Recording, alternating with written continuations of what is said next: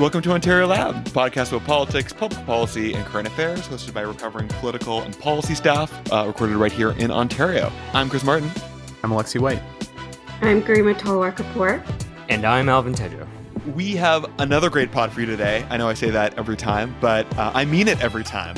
Member of uh, Provincial Parliament for Ottawa Vanier, Lucille Collard, joins to talk to Alvin about issues impacting Eastern Ontario in his ongoing Better Know a Region series.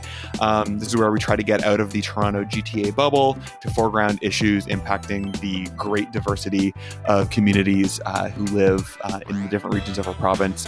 Uh, it's a great discussion. Stay tuned. But first, the inescapable news that I'm sure is top of mind for everyone right now 6,500 cases of COVID 19 per day. Uh, that is our current direction, according to new modeling produced by the province's Science Advisory and Modeling Consensus Tables. Here are just a few of the highlights. First, the province modeled out 3 and 5% growth scenarios. We're currently apparently closer to the 5% range. And in this construct, the best we can expect if this thing turns, starts to turn around right now is for cases to exceed 2,000 cases per day, which translates to about 150 ICU admissions, which is the point at which we start seeing non emergency surgeries and treatment starting to get postponed. Uh, it is possible, however, that we will hit as high as 6,500 cases per day and over 400 ICU admissions, which is the point at which uh, it becomes hard, as I understand it, to have any significant volume of important preventative procedures in the ICU. These uh, are things like cancer treatments. These are heart surgeries.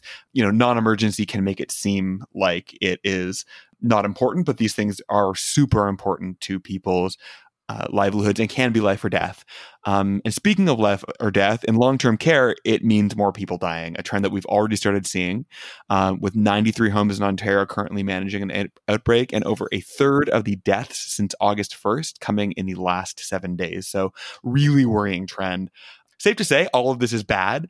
Um, and so maybe just like starting, I, I want to check in with everyone here on the seriousness of this moment. Um, and I'm wondering what is on everyone's mind as we start to stare down some of this information.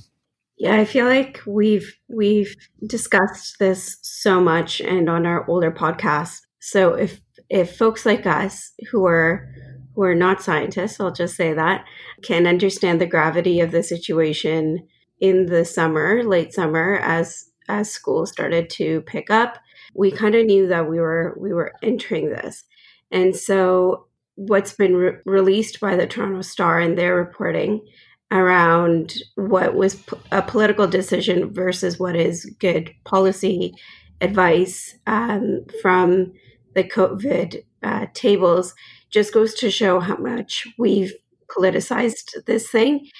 But what really matters is that we know that people who are low income, who are racialized, continue to bear the brunt of of this pandemic. And as much as it's clear that there's a, a political decision versus a policy or science based decision that's being made, it also dawns on me that there is there is uh, science in other areas, like on how to protect people um, who are precariously employed that are not getting the same type of uh, backup. And if this is how the framework was created, I think that there's that there's problems here.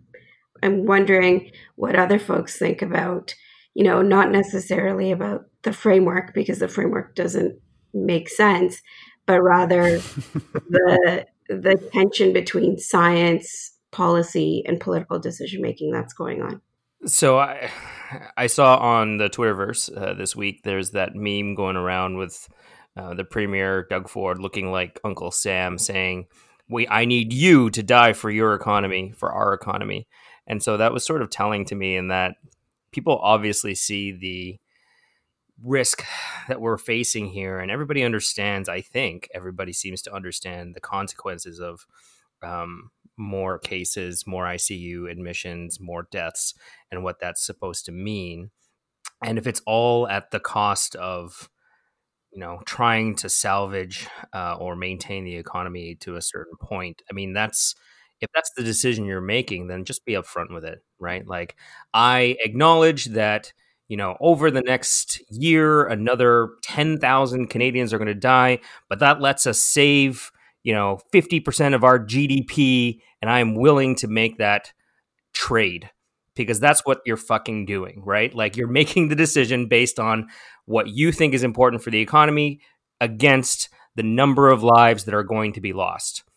So just admit that. And then let's, you know, maybe debate that piece of you know how important that actually is because i think there have been studies that have come out recently talking about how canada has spent more per capita of its people uh, for more on its from its gdp on the recovery to try and help maintain and balance um, the covid response right and so some people throw that as a criticism of the federal government saying they're spending too much but I would say it's it's a way for our federal government to to say that it's important for us to stabilize as the government the economy while protecting as many people as possible, right? And I think you can see this week the prime minister talking to the premiers and trying to say, listen, you got to get your houses in order here. Um, these are getting out of control, and they're getting out of control incredibly fast. The second wave is more dangerous, I think, because people are more complacent and they're they've moved on and they don't necessarily see this as much of an issue as it clearly is or going to be.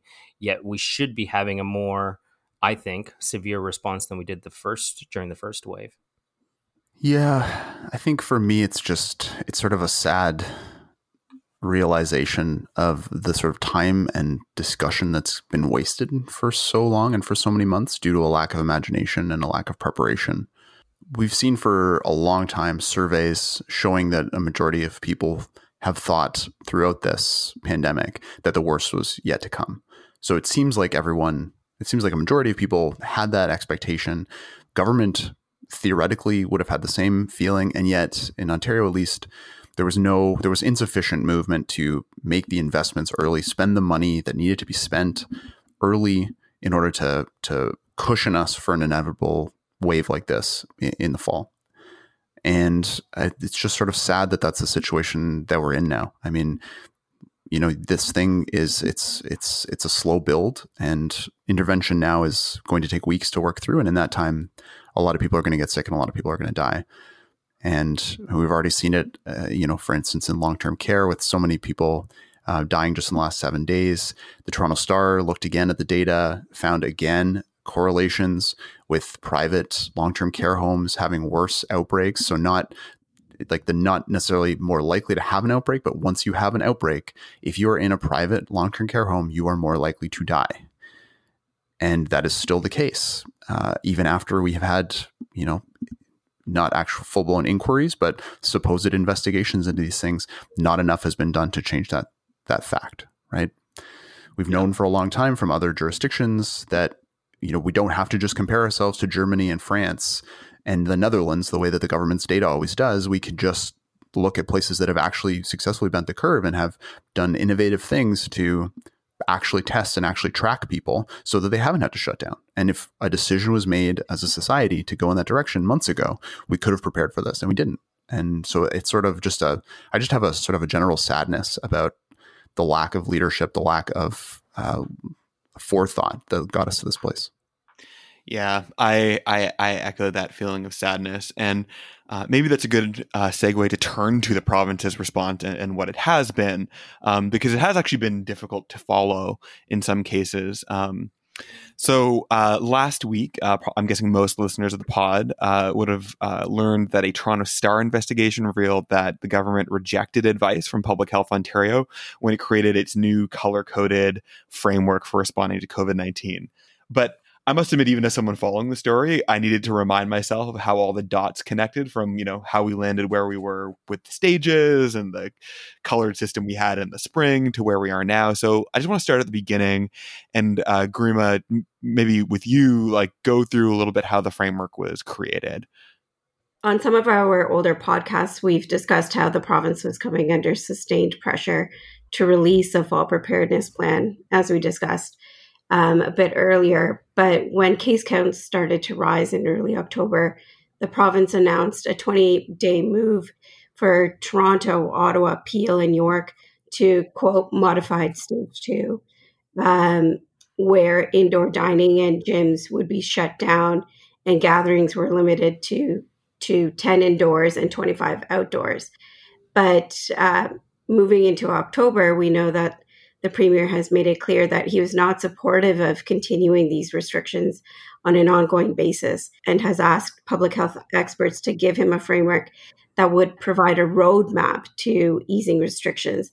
And that's how we have this new color coded framework um, that we've got today. And we've we've kind of touched on whether this makes sense or not. And I guess Alexi, for those who haven't read the new framework, what feels like the 100th framework for the province. What's new about the one that we are moving into? So, yeah, the new framework was released on the 3rd of November. Uh, it introduces five sets of restrictions that uh, would apply regionally across Ontario, depending on certain uh, epidemiological metrics. And this is something, of course, we in the pod have called for for a long time. So, good to see, just generally, good to see the government actually putting together some epidemiological metrics and saying, look, we're going to, you know, have some data and we're going to make decisions based on this data and not based on sort of the, you know, the swaying popular opinion about um, about shutdowns, so that maybe people can plan ahead a little bit more in their lives. The zones specifically range from prevent, which is colored green, uh, where most things are open. Things like dancing, karaoke, meetings, event spaces can be up to 50 people, movie theaters are open, all that kind of stuff. Then there's protect and restrict, which seems to be about limiting hours, uh, introducing new seating limits, taking more diligent attendance records, but not quite closing anything just yet. Then we have control, which restricts indoor activity to 10 people in most venues, closes movie theaters, other performance venues, that kind of thing. And uh, there's also a lockdown category, which is not rigidly defined, but references stage one, which in the province's prior framework closed most non-essential businesses and restricted gathering limits to five. So yeah, was there anything missing from that? I mean, my kids are in school right now, and it and like it doesn't seem like any of the colors sort of in sort of affect whether or not kids are or are not in school. Right? It just seems to well, whatever the limit happens to be in your region, we're still going to have 25 kids in the classroom um, teaching with a teacher, and you know, good luck. Yeah, that's a really important clarification, Alvin. I think there's a couple things that um, this framework leaves out. Uh, um, like you said, Alexi, I think one of the best things they did was they actually put targets between moving the spaces, but there's a lot that it doesn't speak to. Schools being a notable um, omission. Um, I think also, you know, the fact that it takes you until uh, the control phase before anything shuts down, and that really is just in control. I believe it's 10 on indoor dining is still allowed. Indoor dining is still allowed. Gyms are still allowed. And so, you know, when it's up to public health officials, you know, Eileen de Villa in Toronto has clarified that gyms and restaurants must be closed, but there's nothing in the provincial framework that says, you know, you can have you can be in the control code red phase, and unless your public health official says no indoor dining, indoor dining can continue, and that is that means indoor dining continues right up until lockdown and it's a really hard cliff. The last thing i think they did that was that i think was the source of a lot of the controversy around this was goosing up the targets four times above what public health recommended, which we would not have known if not for reporting. So I want to dive into that criticism a little bit. Um, opposition parties have started using much, I think, reacting mainly to the story, have started using much harsher language with respect to the government handling this. I've noticed Liberal leader Stephen Del Duca saying that Doug Ford had betrayed Ontario by doing this. Um, so, Alvin, I- I'm curious um, if you can give us sort of a rundown of what the opposition parties uh, and the reaction to this has been. Yeah, I, I, think clearly people are starting to feel like it's not um, that the government hasn't done enough. Um, they're definitely using harsher language. I saw a post that basically said the premier lied, um, which is you know harsh words in politics, and you know the framework was not popular with experts to begin with when they when it was released. Um, it was widely criticized um, in terms of the maintenance of indoor dining. Gyms and casinos are still allowed in the red control stage before shutdown, despite the limitations to ten people. These are the places where the pandemic is raging the most and are still allowed to have indoor dining, which you mentioned, and a lot of health experts on social media have already criticized this, uh, including the critical care head from St. Michael's Hospital, for example. But the temperature really started turning up when it was revealed that key figures around the public health table, the modeling table, the very doctors that are advising the premier and the government on the response, when they were asked by the media, by the Toronto Star specifically, that they were surprised by the numbers, that they um, were much higher than what they would have recommended for a region to stay in green, the prevent zone. They thought the targets were twice what uh, they would have recommended, and for the red control, they were four times what was recommended. That's what prompted the province on Friday last week to revise these metrics to what was originally recommended. And this came after lots of criticism from uh, or to the health minister, Christine Elliott, for suggesting that multiple sources have been consulted on the metrics, but actually refusing to name the sources that recommended the higher metrics. So, I mean, clearly they're still playing politics with the recommendations. And I was reading this morning of some criticism of our public health officials who could, on their own, sort of enforce or implement different um, different lockdowns or standards and are sort of still kowtowing to the politicians a little bit in, in terms of letting them um, you know guide the direction of of the health uh, restrictions.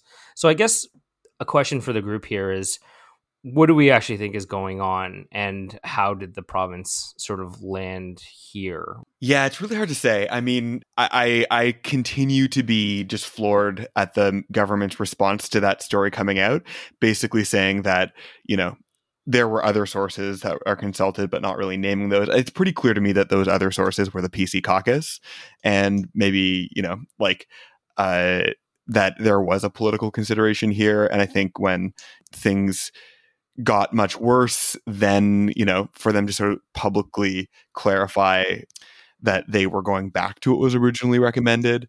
Um, you know, it, it was just a yeah a really bad look that I think is reflective of a you know a, a government that philosophically when these is does not think that it can maintain internal support um, for a broad support for public measures, and that is a huge liability for the province.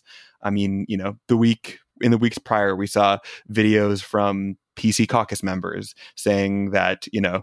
Uh, pushing back against restrictions. We've heard about this debate around the cabinet table. We know it's an issue that Doug Ford is is managing. And while it is unfortunate that following the science is not this government's north star, it is a, a reality that we need to acknowledge, and that there is political. You know, this is a decision of government, and this is the government we've elected, and they. Um, they do not see following the science as the North Star. Yeah, I'm just confused because so I agree with you that it, this is probably just a political decision where they all got together and said, "Let's water these down," because we want, we think there's this, we see this whole problem as a trade-off between health and the economy, and we just want to move the dial toward the economy, and it's that simple. Um, but I mean, just thinking back to our time in government, like there's some basic things you do if you're putting out something of this nature. And one of those is to line up a bunch of impartial people to support what you're going to say, especially on something this important. And so I'm just sort of like lost wondering how they didn't do that, like how they weren't prepared for the obvious question, which was who supports this? Whose recommendations did you take to back up these numbers? Uh, and they seem so caught off guard by you know having to make up these sort of vague like oh well we consulted a bunch of people like that's just that just seems like such a 101 kind of mistake for the government to make at this point. And i think it just clarifies like they, they just have no they don't seem to have any conception as to the number how how crazy the numbers they put out would appear to people. Like this is not it's not a like a slider bar where you can just sort of like trade off one to one between the economy and and public health here right? Like there are points where the covid situation gets astronomically worse because you hit inflection points where your hospital system cannot keep up, where your contact tracers cannot keep up. There's sort of a series of these, and we know this from the science. You can't just pick new metrics out of thin air. Like these things are tied back to your own capacity. And the fact that they could just think, oh, well, we can just massage these ourselves, which just seems to be what they're doing.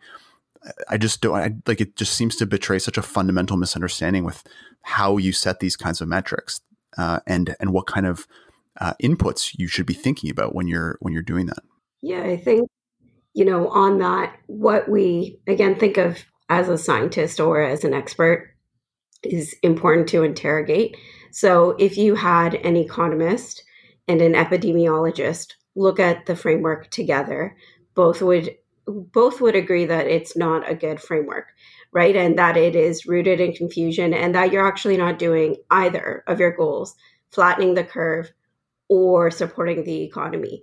And so outside of not even having experts um, and people speak to whether they support your your framework or not, I actually do think that that the government would be hard pressed to find a economist to back up this framework, and that for me just doesn't make sense from a from a government that wants to continuously support businesses. And I think that what we're seeing now in terms of the vectors of transmission, so in workplaces and schools, is reflective of, of our past, of underfunding in of public services in the past. And so when you look at Peel Region and you look at Brampton more uh, specifically, the the urgency and the crisis in Brampton is is not only about the reality, the socio-demographic realities of Brampton, but it's also reflective of underfunding in in education and in health in in Brampton more specifically. And so I think that that this situation that the government's put themselves in is not only untenable, but it I I yeah don't know who they can find to support them outside of premiers across the country that seem um, hell bent on not taking any support or using the support that the feds are giving them. So, Alvin, you mentioned uh, before that this seems to have opened up the floodgates to a more sustained line of attack, and so I may be curious what you, what we think of you know the opposition parties handling so far, and you know what we think they should be doing. What are the most salient points? What do people need to know about this government's response to understand, you know, what the gaps have been? So, I, I mean, they've obviously taken a harder line. Uh, Stephen Del Duca said, like today, he said, Ford's lies cost lives. And I mean, while it's sort of a catchy hashtag, one of the things I'm actually really worried about is sort of the the further polarization and politicization of this as an issue. And I've been seeing it a lot on social media. You see it a lot in the US, but it's definitely coming here. Whenever I sort of post anything about COVID and what we need to do next or share something along those lines, you know, I'm getting some pushback for the pushback with people saying, well, the cure can't be worse than the disease. And, you know, these numbers are, and like the whole fake news argument, and it shouldn't be a left or right issue. And I'm really worried about that.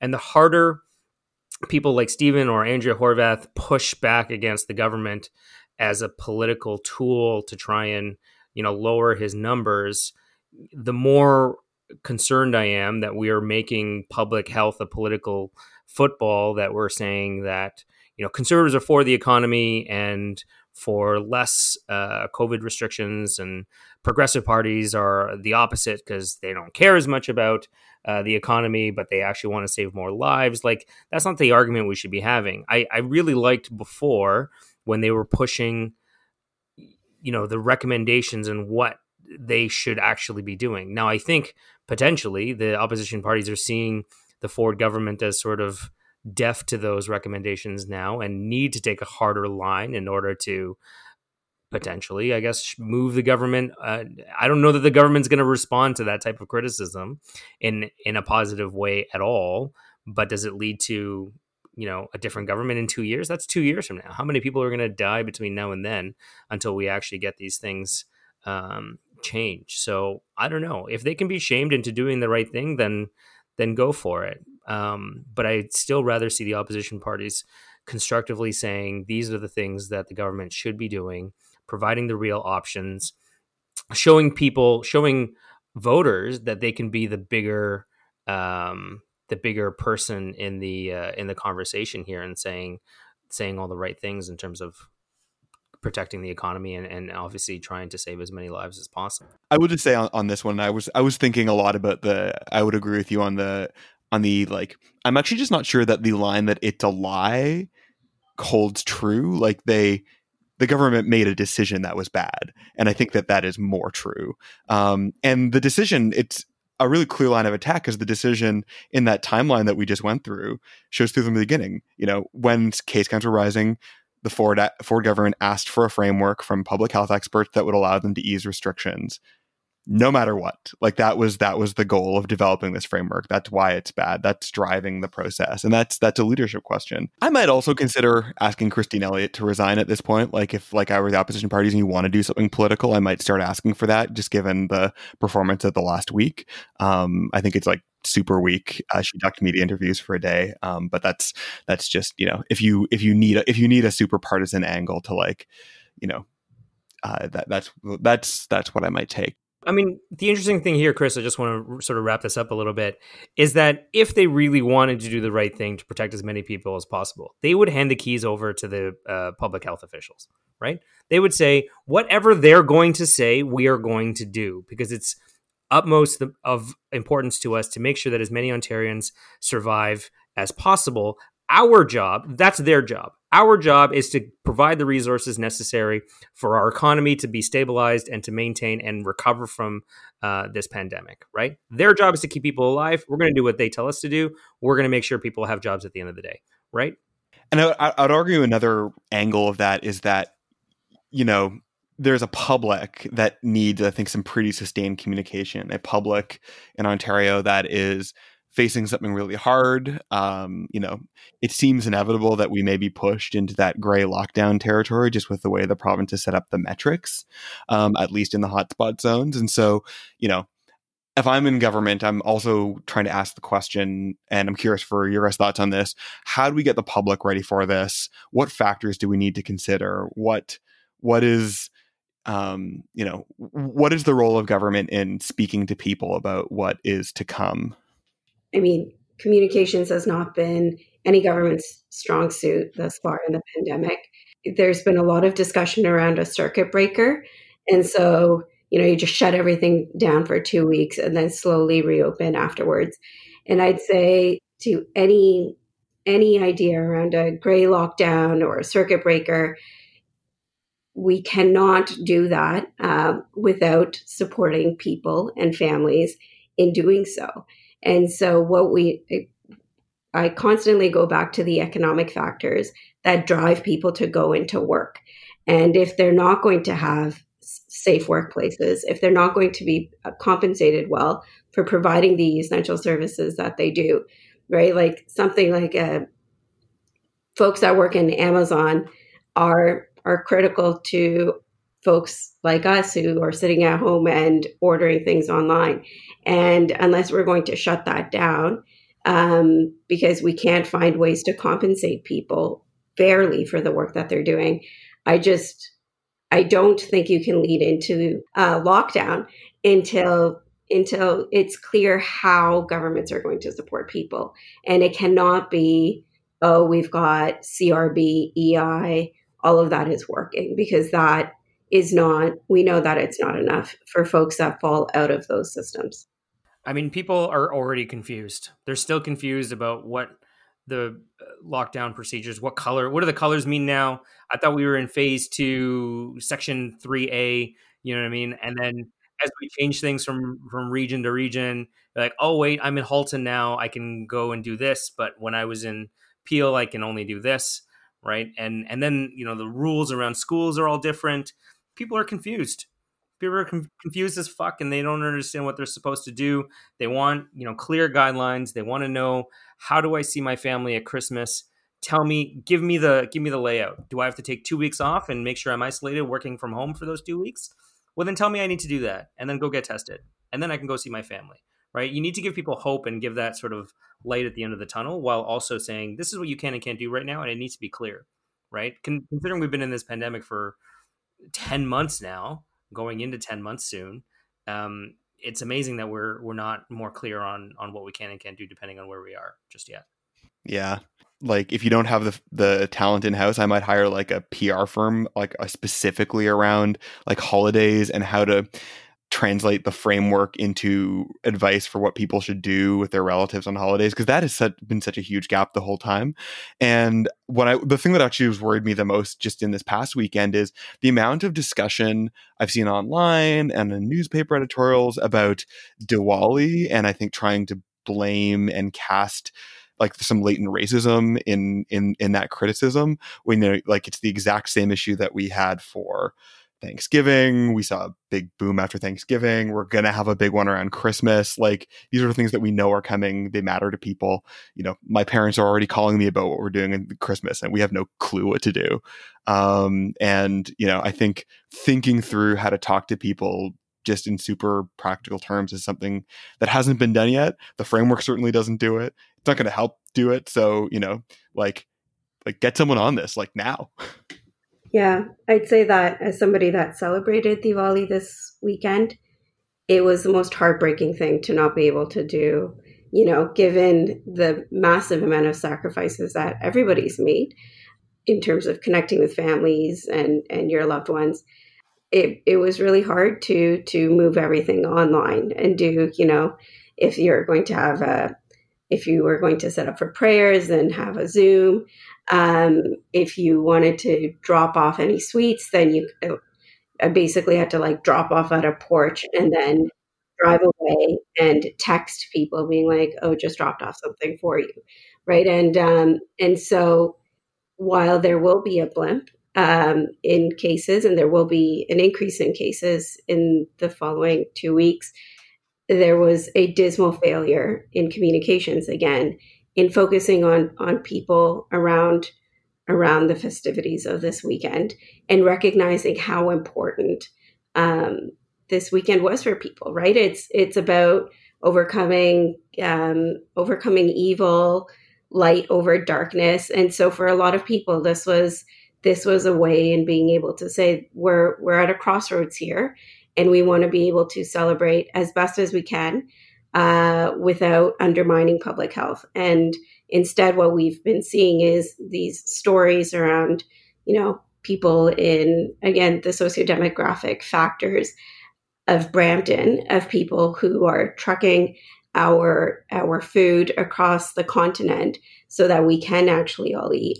Um, so that they are working at Amazon distribution centers. That fails or that goes by the wayside. And we're not discussing those things. We're just we're talking about personal responsibility which continues to be this government's way of of saying the only way that we're going to get out of this is if we change personal responsibility.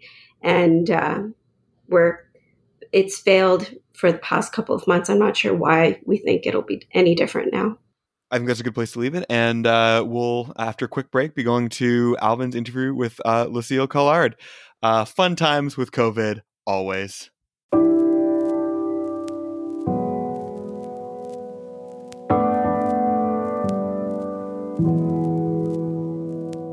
All right, welcome back, everybody. Today we have a very special guest, uh, MPP Lucille Collard, who is the MPP for Ottawa Vanier. Is that right? Yes, that is right. Okay, uh, was elected in a in a by election and uh, has been obviously involved uh, in in Eastern Ontario and in Ottawa quite a bit, and so we're glad to have you on to the pod. And uh, how are you doing? I'm doing very well, and thank you for having me, Alvin. This is uh, obviously always a pleasure to talk about my environment, my reality. And as you mentioned, I was recently elected. So it's kind of been a baptism by fire for me entering in this uh, function, uh, you know, at the same time that COVID hit. So nothing is ordinary, everything is extraordinary, and we have extraordinary challenges to, to meet. But uh, you also mentioned that uh, uh, I've been involved in the community before, and that's true. So for uh, 10 years prior to becoming an MPP, I was a school trustee and the chair of the school board. So I do have an appreciation of the challenges of education, and uh, I'm really connected with my community. Well, that's great. And so this segment is called uh, "Better Know a Region," and you know the majority of Ontarians and a lot of people in in and around the Greater Toronto area get uh, accused of thinking they're the center of the universe and not necessarily understanding some of the uh, regional concerns and some of the unique uh, parts of the rest of Ontario. And we've gone through southwestern Ontario, we've gone through northern Ontario, and we wanted you on today to talk about specifically eastern Ontario, just because there is quite a bit of uh, a difference there. And and as I was touring the province, you know, culturally it's different. That it's far more bilingual. Um, the weather is a little bit different than it is in southern Ontario. Um, I wonder if you could just sort of walk us through some of the high level things that you don't feel um, the majority of Ontarians necessarily understand about the uniqueness of Eastern Ontario. Yeah, for sure. I mean, there's there's a lot to say, but I guess the major thing is realizing that uh, you know Ottawa, being the capital of, of Canada, you know has its its uniqueness. Like people come to Ottawa to visit Canada kind of thing, right? This is where all the major institutions are, not in Toronto. I mean, they are for the provincial part. Uh, and Ottawa is also unique in, in the sense that it is, and not just uh, Ottawa, but Eastern Ontario is connected to its Quebec neighbor very closely. So in Ottawa, we have Gatineau uh, just uh, separated by a river and many bridges uh, to allow us to cross over. And you've got the same thing in Eastern Ontario, where you know you've got Montreal that is so close by. So we do have that mixed of uh, you know you mentioned that there's a large part of francophones in uh, the Eastern Ontario, and that's true. And I guess part of it is because uh, uh, also, Ottawa and Gatineau are the host of the public service uh, force, where you know a lot of people, like the majority of people, I would say, work for the federal government. So that makes sense for a lot of public servants and a lot of them that are bilingual. So, I, I mean, th- that's for the part about the, uh, the, the the neighbors, I guess, and the francophones. Um, in, in, terms of population, if I look at the demographic, like if you look at the region of Eastern Ontario, I think, you know, you've got the rural parts where, you know, we have our farmers and small townships where everybody's pretty well off. And uh, you've got the same thing in Ottawa and the suburbs where you've got really nice communities that are really well served. Uh, by uh, you know transportation means and uh, just overall community services and then you have like more in the center of ottawa and certainly more in the riding that I represent of Ottawa Vanier, more specifically in Vanier, where you have uh, a lot of issues with poverty. Affordable housing is really, really big, uh, big on the radar. Uh, housing is a pressing issue. We got a really large population of immigrants that is very diverse and more francophone than anywhere else in the province. And we also have a large uh, proportion of Inuit uh, it is actually the largest Inuit po- population outside of Nunavut. So, you know, it makes for a very interesting fabric and a lot of needs that need to be addressed that are not necessarily at the po- at this point, uh, which makes for a lot of challenge for me to uh, come up with. So I want to touch in uh, more on on uh, the French language services that uh, Ontario provides, and I think listeners might be surprised to to hear that over six hundred thousand people in Ontario uh, are francophone. They do speak French as their primary language. That's over eleven percent of the population here in Ontario, and that the services that are potentially provided for um, Franco-Ontarians is isn't even across the province, and I think obviously it's probably more enhanced in, in a region like yours in Eastern Ontario, where um, the the region has been designated for French language services, but that's inconsistent across the rest of the province. I wonder if you can talk a little bit about the importance of having you know uh, services, government services available uh, in both languages. Yeah, absolutely. And this is a very important point. And, and this is a point actually that is being missed by the government that we have in place right now. I think it was made really clear, uh, you know, that Mr. Ford didn't understand uh, that there were francophones in, in, the province. He did associate them with Quebecers, which is not the case. Uh, you know, uh, Franco Ontarians have a very specific and very proud culture that they're looking to expand. And it's very important for the perennity of our culture to be able to access the services and the arts and culture in our language. And the, of course, the school is a big part of it too. So, um, you know, there, there needs to be a recognition and some investment to allow us to uh, expand our culture and not, uh, you know, sometimes we see the opposite where people are trying to assimilate their francophone with the rest of the uh, the community. So, you know, to me, it's it's just very important that we do more in terms of recognizing the important contributions that francophones are bringing, uh, you know, to Ontario uh, as a whole.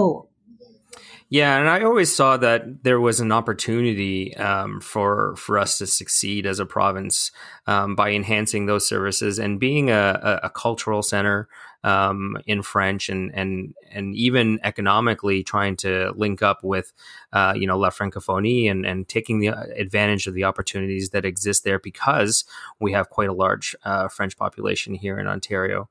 I do want to touch on the education piece as as since you were a former uh, school board chair there because I mean, personally, my I mean, my wife is uh, is Franco Ontarian, and uh, my kids all go to French first language school, and so it's important to me that uh, you know they continue having that opportunity moving forward.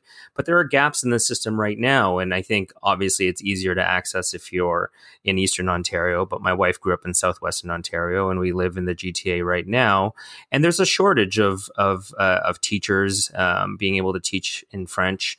Uh, we don't have enough uh, early childhood educators. There's a shortage of specialized uh, instruction uh, from from francophones.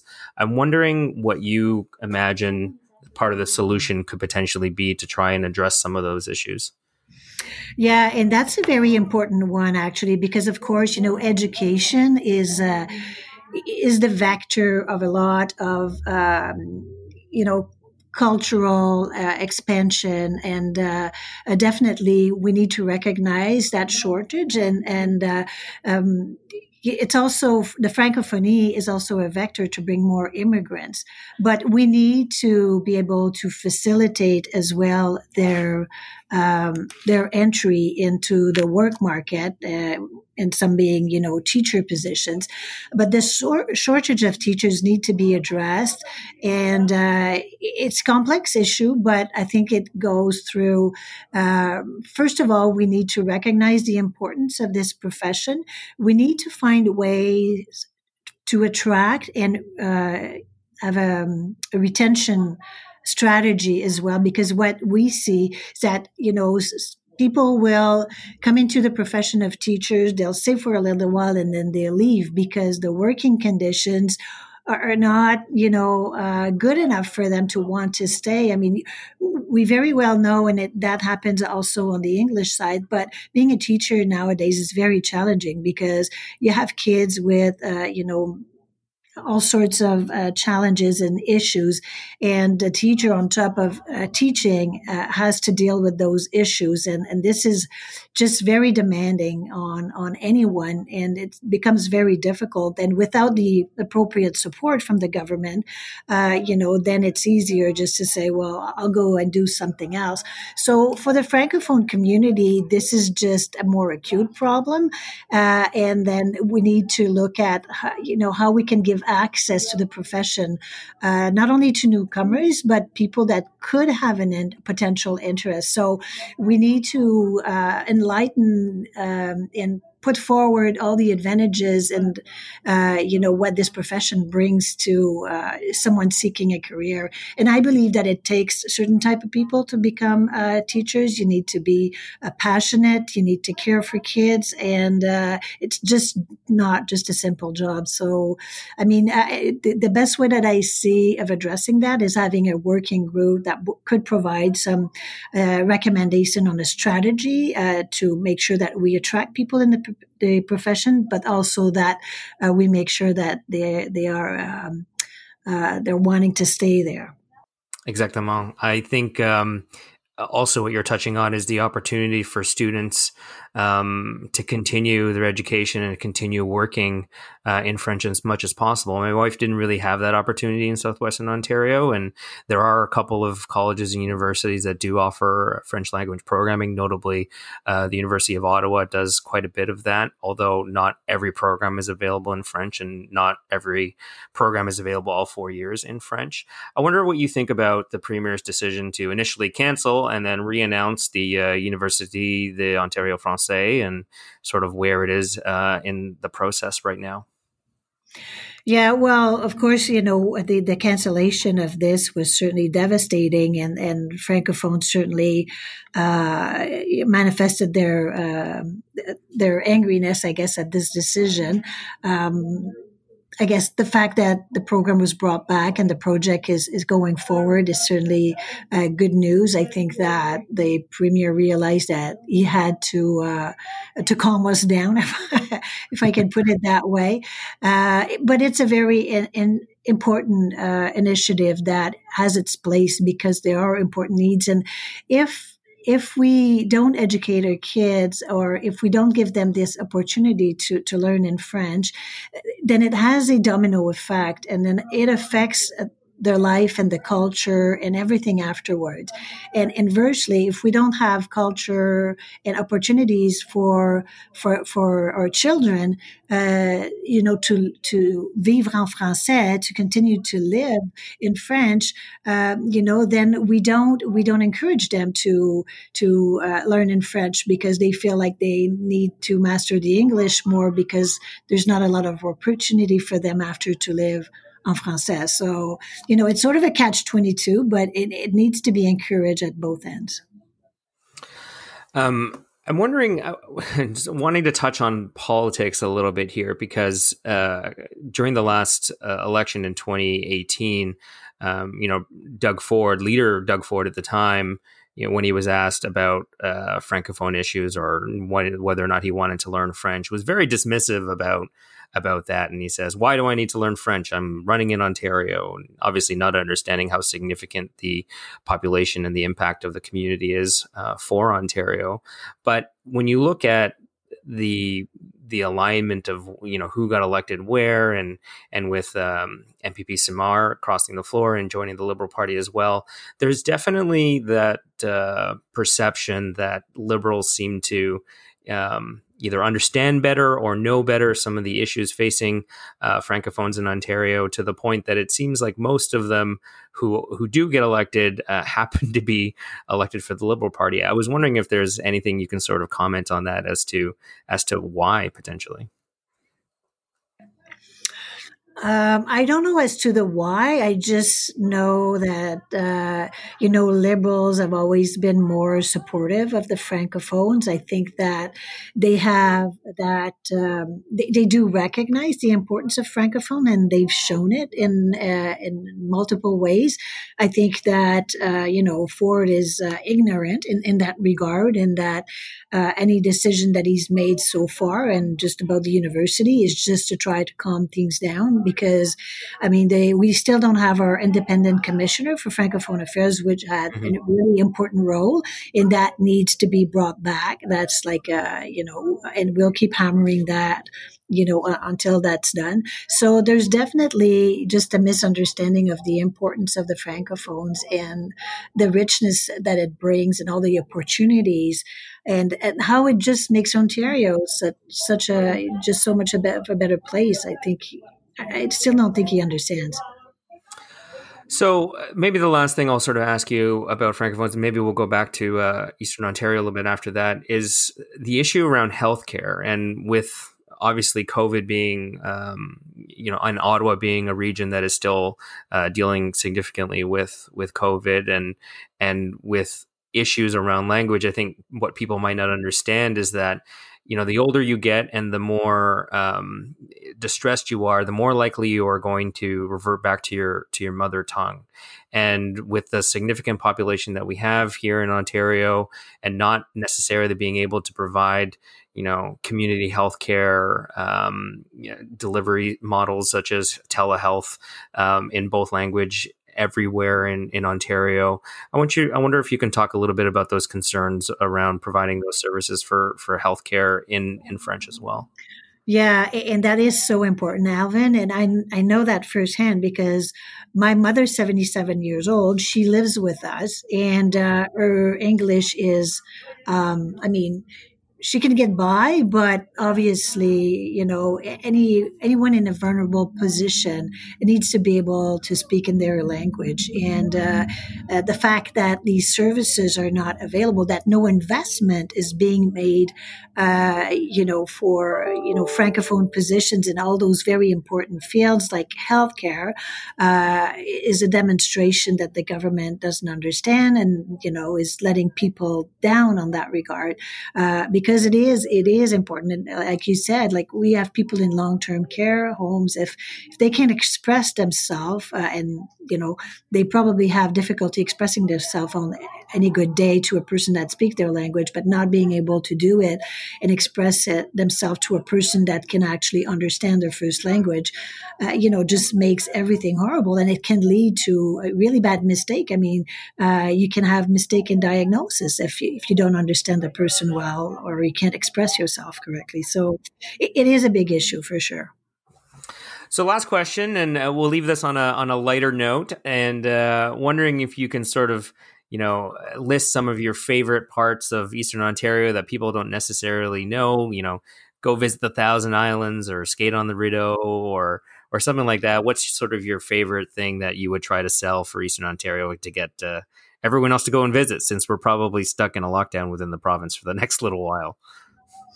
Yeah, I mean, there's a lot of place. I mean, Ottawa as, of course, its interest, but if you go just on the uh, the green belt, there's a lot of lovely uh, uh, pedestrian uh, trail that you can go to and uh, that's something that i love to do with my family and my dog. They're beautiful places. And uh, there's a lot of uh, you know little village outside of ottawa and in the easterns where you can go for cheese curds or you can visit some you know really uh, adorables like boutiques in those small villages. And that's you know something that on a sunday you can do take your car and drive out for you know, maybe half an hour and discover a little village that will offer like a lot of uh, handcraft stuff and and uh, you know local delicacies that is really worth discovering. So those are just you know some of the things that are worth discovering. Well, thank you so much, Lucille. Uh, a reminder to everyone that Lucille Collard is the MPP for Ottawa Vanier. She's the Liberal critic for as the Attorney General for Women's Issues, Solicitor General, Environment, Conservation, and Parks. She was a lawyer, uh, personally trained, and uh, she was also the uh, chair of the school board for 10 years uh, and was elected um, during a by election with over 52.2% of the vote, which is quite a feat for any politician, but especially for uh, a party that didn't have status. So clearly, Lucille, you, uh, you outperformed, and uh, we thank you for coming onto the show today. Yeah, thank you very much. I'll just add that this election uh, was in February, and the day of the election was a major snowstorm. So I'm pretty, I'm very proud of those results. for sure. Thank you so thank much. You. And that's all the time we have for today. Thank you so much for listening. You've been listening to Ontario Loud, a podcast about politics and public policy.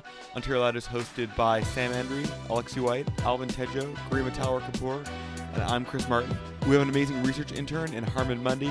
If you have any thoughts about what you heard, you can get at us on Twitter at, at Ontario Loud or go to OntarioLoudMail at gmail.com.